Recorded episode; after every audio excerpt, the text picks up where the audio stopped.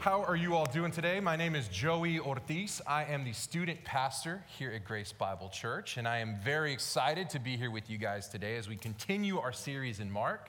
I do want to give you guys just a quick heads up. If you have a student that's in middle school or high school, Today is a huge day. See, today we open up registration for Challenge Conference, which is a huge conference that we have coming this summer. We'll give you way more information after service. If you want, come bug me out in the Commons area. I would be more than happy to give you guys any information that you're missing. We are going to pick our series up in Mark today, in Mark chapter 1, verses 21 through 39. And as you get your Bibles out and as you open them to Mark 1 21 through 39, I want to catch us up. I want to give us kind of a follow up to everything that we've covered up to now so that you know where we're diving in. See, when we started this series, Pastor Eddie walked us through the theme and gave us the context of the book of Mark. And the theme for this book, what Mark is trying to establish, is the idea that Jesus is God that he is the Savior who he claims to be. Shortly after that, Pastor Tim walked us through Jesus' baptism and temptation out in the wilderness. Last week, Pastor Eddie walked us through the idea that Jesus made this huge proclamation the time is now. It has been fulfilled, and the kingdom of God is at hand. Repent and believe the gospel. He talked about the call of the gospel and how that never changes. And he also talked about the call of discipleship. He talked about Jesus calling his first apostles that would walk through the next few years with him. We pick up in Mark chapter 1 shortly after that. So, Mark chapter 1, verses 21 through 39. If you have your Bibles, follow along with me. They will also be up on the screen.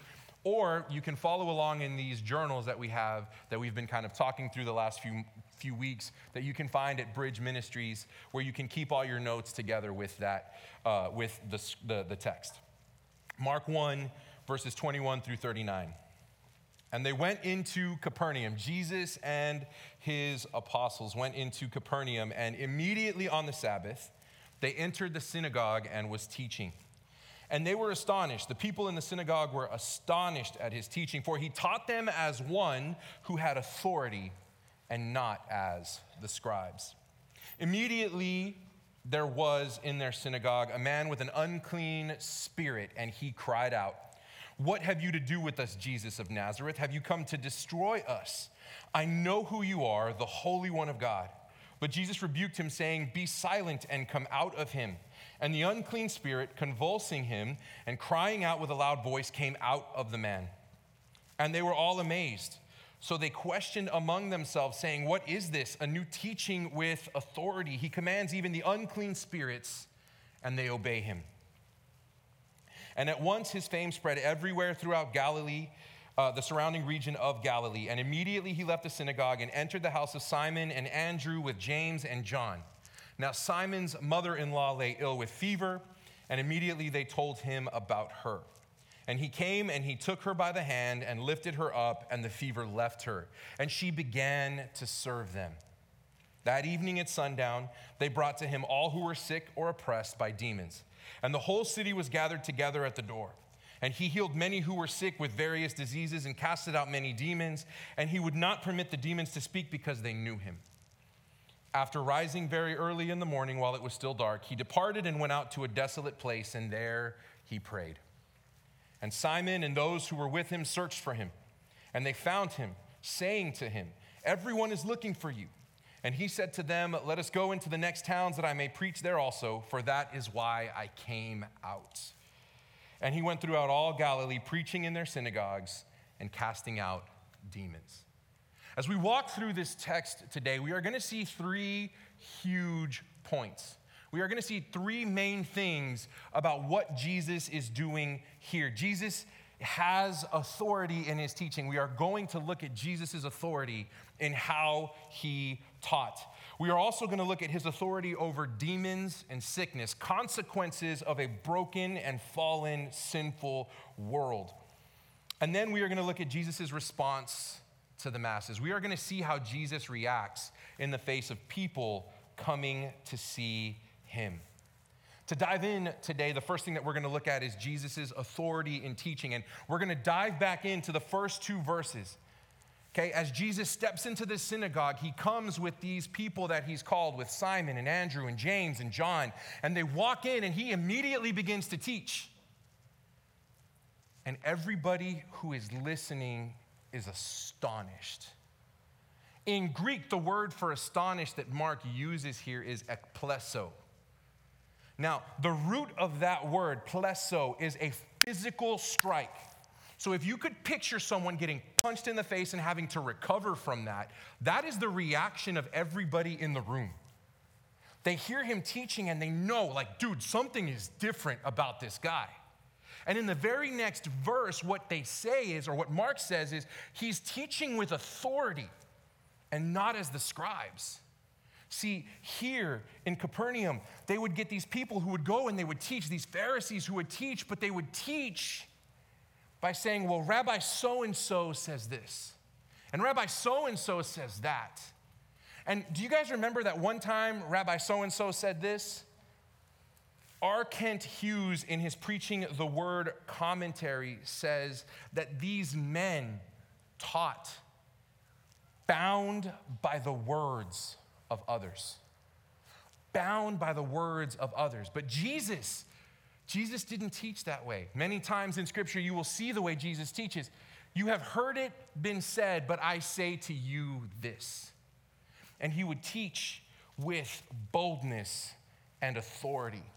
And the reason that Jesus would teach this way is two amazing biblical truths that we see played out in other parts of Scripture. See, Jesus is the living Word of God. He is the living Word of God. We see this in John chapter 1, verses 1 through 5. In the beginning was the Word, and the Word was with God, and the Word was God. He was in the beginning with God. All things were made through him, and without him, not anything made that was made. In him was life, and life was the light of men. The light shines in the darkness, and the darkness has not overcome it. Just a few verses later, we see the Word became flesh. John chapter 1, verse 14, and dwelt among us. And we have seen his glory, glory as the only Son from the Father, full of grace and truth. Jesus has authority in his teaching of the Word of God because he is the Word of God, the living Word of God. Jesus also has authority in the Word because he is the fulfillment of that word. Luke 4, verses 18 and 19 say this. In the book of Luke, Luke actually talks about Jesus going into his hometown and preaching there for the very first time. This is actually before the story we're reading right now in Mark. He goes into Nazareth and he stands up at synagogue and he reads this out. He says this, quoting from Isaiah 61, verses 1 and 2. Jesus says, The Spirit of the Lord is upon me because he has anointed me to proclaim the good news to the poor. He has sent me to proclaim liberty to the captives and recovering of sight to the blind, to set at liberty those who are oppressed, to proclaim the year of the Lord's favor. Luke 4 21, again, just a few verses later, he began to say to them, Today this scripture has been fulfilled in your hearing. Jesus is the living Word of God, and He came to fulfill the Word of God. And if we back up just a little bit, we see the way that He brings liberty to those who are oppressed by sin is by the gospel truth of living a life we couldn't, dying in our place on the cross, taking on the wrath of sin that is due unto us. And by faith in Him, we are set free. Jesus has authority in His teaching. It amazed the people who heard it. They were shocked and floored. But my question is this to you, church Are you amazed at the teaching of Jesus? Do you submit yourselves to those teachings? See, if we look at Scripture, we're called to analyze ourselves. Are you amazed by the fact that Jesus lived the life you couldn't and fulfilled all those prophecies to be able to be the Savior of those who believe. Are you amazed by that? Last week, Pastor Eddie asked you, Have you changed the gospel or has the gospel changed you? The simple fact is, if we are not able to submit ourselves to the teachings of Jesus, has the gospel really changed us? And I get it, I get it. Some of these teachings are tough, some of them are a little bit easier right? One of Jesus' commands don't murder anybody. I'm pretty sure most of you guys can check that one off today, right? But Jesus also said that if you are angry with anybody in your heart, you've committed murder against them. So, parents, if your kids were driving you crazy and you were frustrated with them in the back seat of the car on the way here, you were mad at them, were you not? Or maybe your spouse took a little too long to get ready, or maybe you're mad at Dak Prescott for throwing yet another interception. Too soon, I guess. Uh, okay. Right? But it's not just that. It's not just anger, it's bitterness and unforgiveness. Some of us can hold a grudge like nobody's business, and yet we're called to forgive. But if you only knew what they did to me, Pastor. And yet Jesus teaches that you are to forgive as you have been forgiven. And it's not just these two things right? We're called to submit ourselves in a whole bunch of other places greed, lust, sexual immorality, drunkenness. These teachings expand across our entire lives.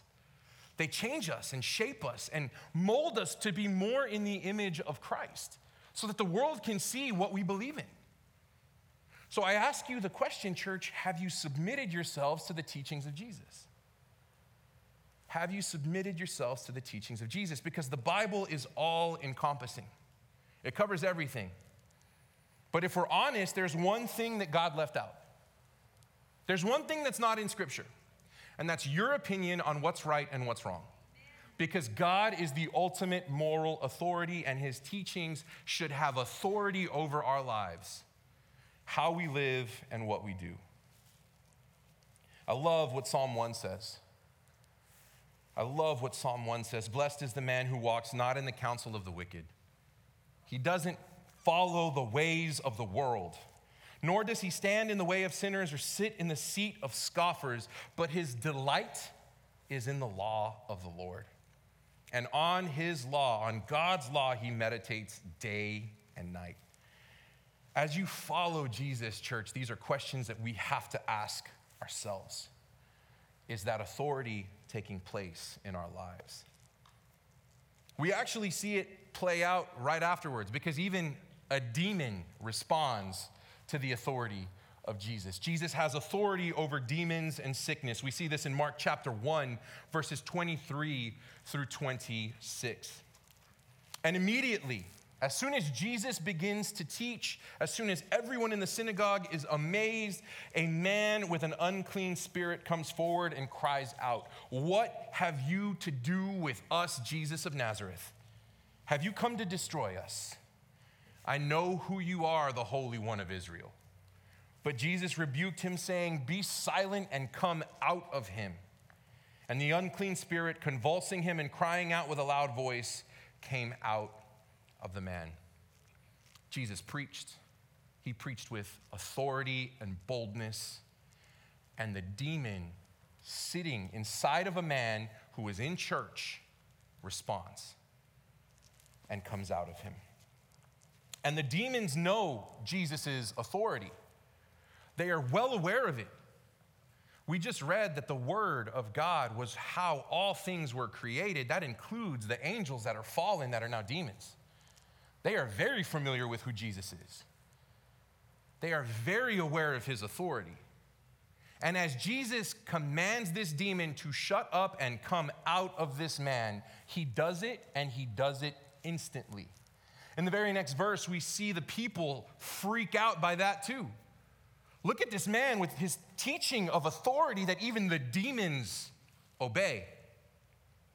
Even the demons obey. They know who he is and they freak out with his holiness. I love what James chapter 2 verse 19 says. You believe that God is one.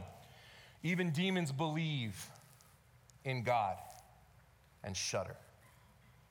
The difference between us and them is they don't believe what God has to say. They don't repent and believe in Christ. They had no other response but to scream out against Christ. They know the judgment that awaits them, and they know the power that he holds as he comes forward to set free those who are bound by sin. And if we're honest, as Mark opens up his gospel, we're in chapter one, we're just a few verses in, he is showing you the authority that Jesus has here on earth. His teaching is different. The demons, the very minions of Satan, bow before him. Bow before him and obey him. And Mark has to do that if he's trying to tell us and show us that Jesus is who he says he is. And I'm going to tell you, church, as we come into face to face with these teachings of Jesus, the sin that is within us recoils the same way that this demon did. I'm going to be real honest with you as I was walking through a list of sins just a minute ago anger, greed, jealousy, lust. I saw some of you guys sit back and be like, oh man. Because in reality, the sin that's within us hates the truth of God. It does. But we are called to not only obey, but bow to the authority of Jesus and his teaching, to bow to him as our Savior and our King. As the demon is cast out, I want to take a moment to just do a quick side note here. The demon convulses the man and cries out as he leaves his body. The word for convulse is uh, sparasso, and it's used multiple times in Scripture. One of the things that I want to note, though, is that it is never used in relation to the Holy Spirit. It is always used in relation to demonic possession. Again, the demons knew Christ and they shuddered at his authority. They obeyed his every command. His authority over the minions of Satan are on display. Now, Jesus goes on to show his authority over one of the consequences of sin, and that is sickness. We continue to see that in the next few verses. Mark chapter 1, verses 30 and 31 say this Now Simon's mother in law lay ill with a fever, and immediately they told him about her. And he came to her, and he took her by the hand and lifted her up, and the fever left her, and she began to serve them. The healing that occurs here is physical. It's physical. The fever leaves her. But I want you to note that he doesn't just heal her, he heals her immediately, he heals her completely. She is healed immediately and completely because when you have had a fever, my son just got over a stomach bug that destroyed him for two days. On the third day, it took him all he had just to get out of bed. He was weak, he was tired, he was sore. He had fever the night before. He had to recover. This woman who had had fever, and, and based off of what we read in the original text, he, she had had it for a while, immediately gets up and begins to serve them. Again, the healing is physical, and spiritually, church, as we repent and believe the gospel, the healing that we receive is far greater. Because that spiritual healing is what brings us closer to God. If we have believed the gospel, we are healed from the bounds of sin eternally. As we die and pass on and enter into eternity, we will be with Christ forever. We see countless more healings and, and the exhibiting of Jesus' power again and again in the next few verses. Mark chapter 1, verse 32 through 34 say this That evening at sundown, they brought to him all, all who were sick or oppressed by demons, and the whole city was gathered together at the door. He healed many who were sick with various diseases and cast out many demons. And he would not permit the demons to speak because they knew him. Now, something super interesting at sundown is an important detail. Sundown is an important detail because, according to Jewish law, the Sabbath ended as the sun went down. And on the Sabbath, you are not allowed to do anything. So, as the sun went down over the hills in Capernaum, I can picture the entire city rushing to Simon Peter's house, bringing forth the sick and the possessed, so that Jesus may continue to heal and heal and heal. Interesting note here is that it says many of them were healed, but in Luke, Luke accounts that all of them that were brought to Jesus were healed. Check out what it says in Luke 4, verses 40 and 41. Now the sun was setting same time of day. And all of those who were sick with various diseases were brought to them or brought them to him. And he laid his hands on every single one of them and healed them. Just like Simon's mother-in-law, they were healed completely. They were healed instantly. And check this out, church. He didn't ask for anything in return. Not money, not even faith. See, it's very possible that a lot of these people that were healed didn't go on to believe in Jesus.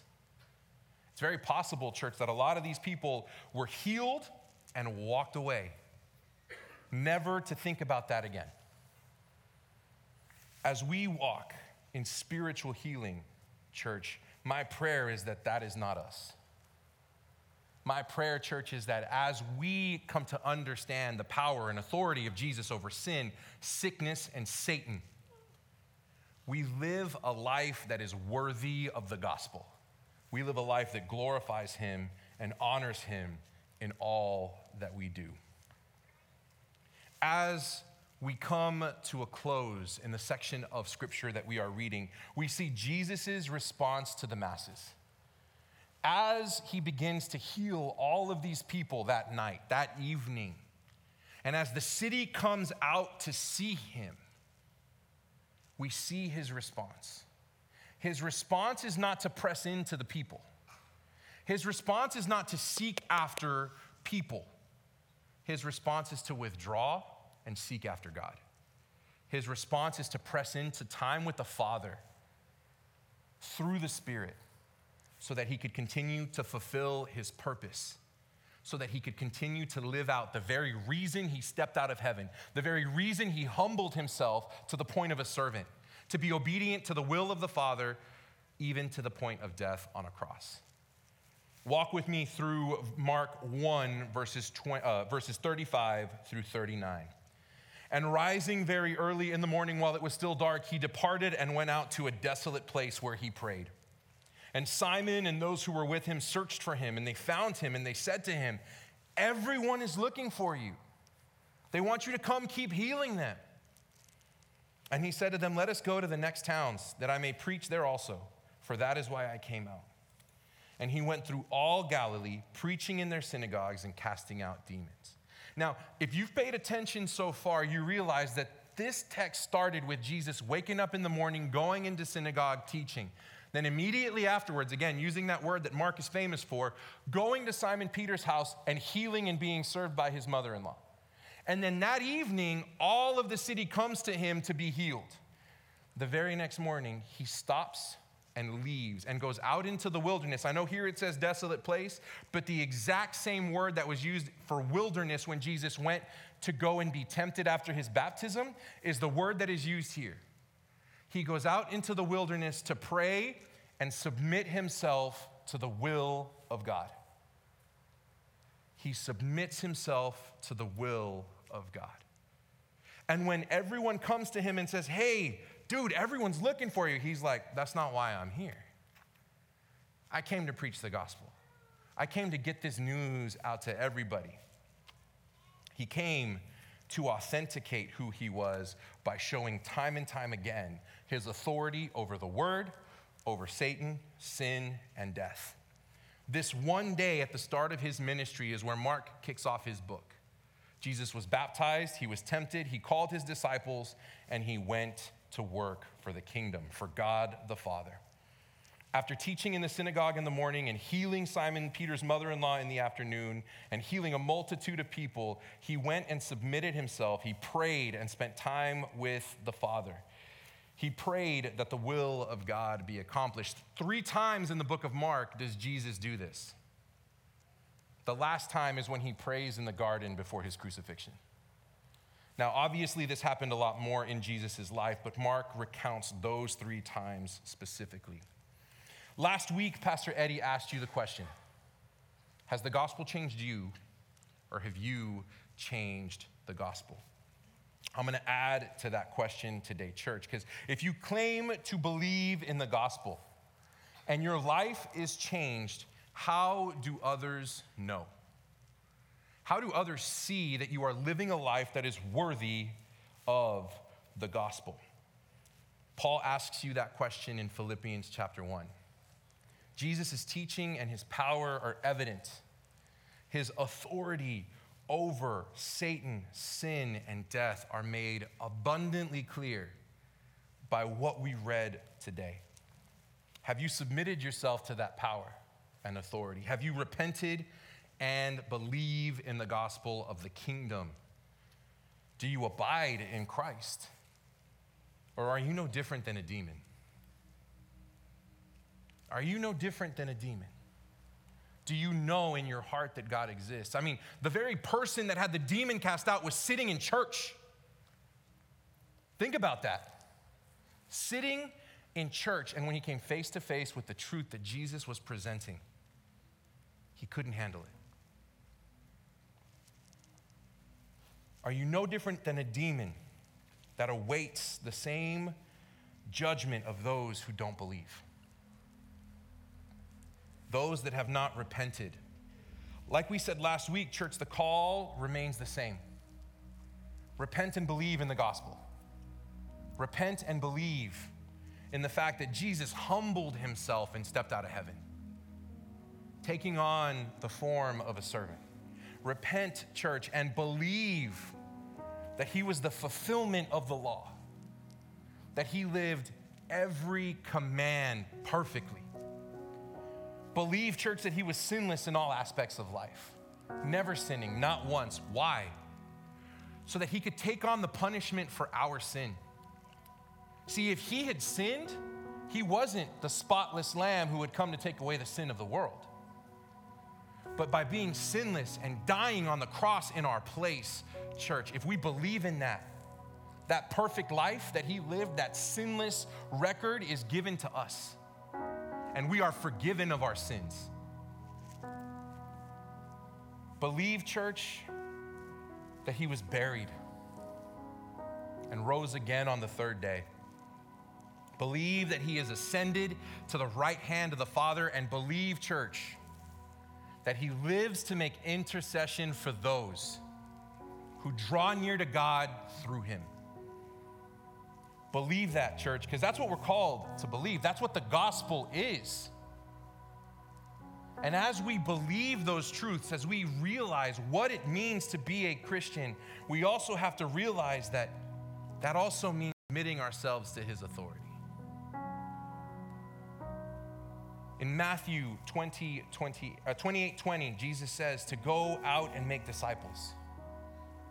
Go out and make disciples. Baptize them in the name of the Father, the Son, and the Spirit, and teach them to obey all that I have commanded you.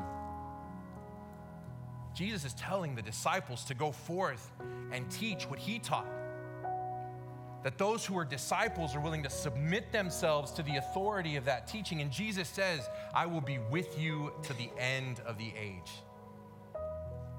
Church, by submitting ourselves to Jesus, by turning away from sin and turning to Him, we get to live out the will of God and go out and be the church He's called us to be. Let's pray. Heavenly Father, we thank you so much. We thank you so much for what your son Jesus did for us. And I, I know, Lord, that the commands of Scripture, the challenges of Scripture are are difficult. They call us to go face to face with our sin, with our flesh, with the world, with our brokenness. But Lord, I pray that as we turn our eyes to your Son Jesus, as we behold his goodness and grace, Father, that you help us to realize that all of these things that we're following are because they are what make us show Jesus to the world. They bring us closer and closer to you by sanctifying us. Father, help us be a church that lives for you. Help us be a church that glorifies you and honors you in all that we do, Lord. And help us to be a church that submits to your will. Heavenly Father, as we enter into this time where we celebrate communion, Help us to remember that by the breaking of your son's body and the shedding of his blood, he was able to fulfill all the requirements that we fall short of daily. and that by coming to you through him, our sin is washed away. Father, we thank you for your goodness and kindness once again, and we pray all these things in Jesus' holy, mighty name. Amen. Love you, church.